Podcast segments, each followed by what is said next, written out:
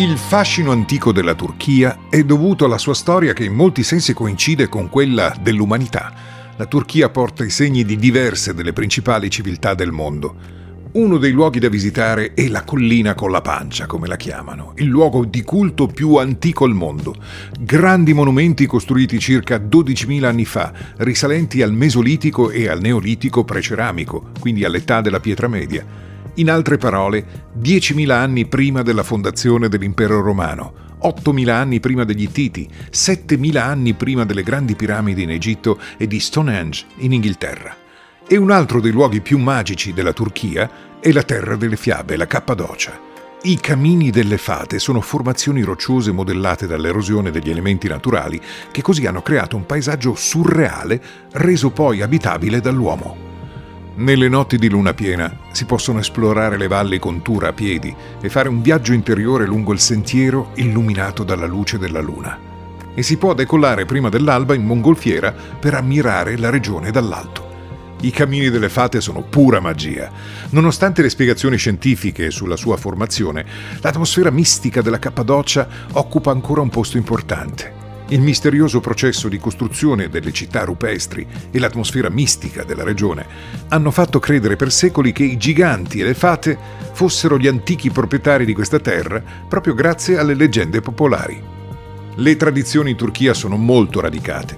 Per esempio dappertutto troverete gli occhi azzurri o Nazar Bongiù, è una perla blu usata come talismano contro il malocchio. Sul muro di casa del negozio o come portachiavi il Nazar Bongiù è, è diffusissimo, come i gatti.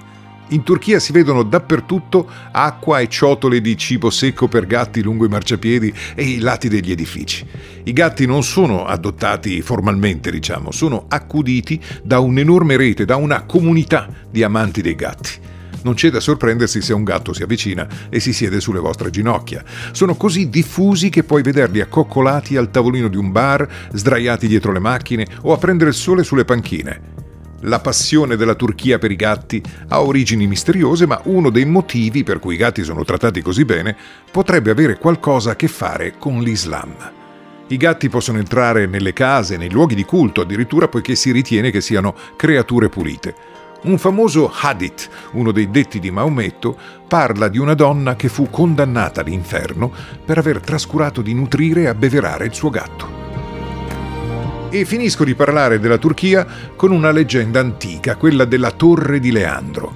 Racconta che una notte il sultano Seliuk ebbe un incubo in cui la sua bellissima figlia moriva dopo essere stata morsa da un serpente. Per questo motivo la mandò a vivere nella torre inaccessibile per proteggerla da possibili pericoli e salvarle la vita. La figlia del sultano visse in questa torre su un isolotto minuscolo sul Bosforo per anni e dopo essere guarita da una gravissima malattia, il popolo le inviò moltissimi doni per festeggiare la sua buona salute. Uno dei doni era un cesto d'uva e all'insaputa della donna del villaggio che lo portò alla torre, tra i grappoli si era nascosto un piccolo serpente e una notte, mentre la ragazza dormiva, il serpente strisciò fuori e la principessa morì per il suo morso, così come aveva sognato suo padre, il sultano. Una storia drammatica ma affascinante, come molti dei paesaggi della Turchia, un paese da visitare.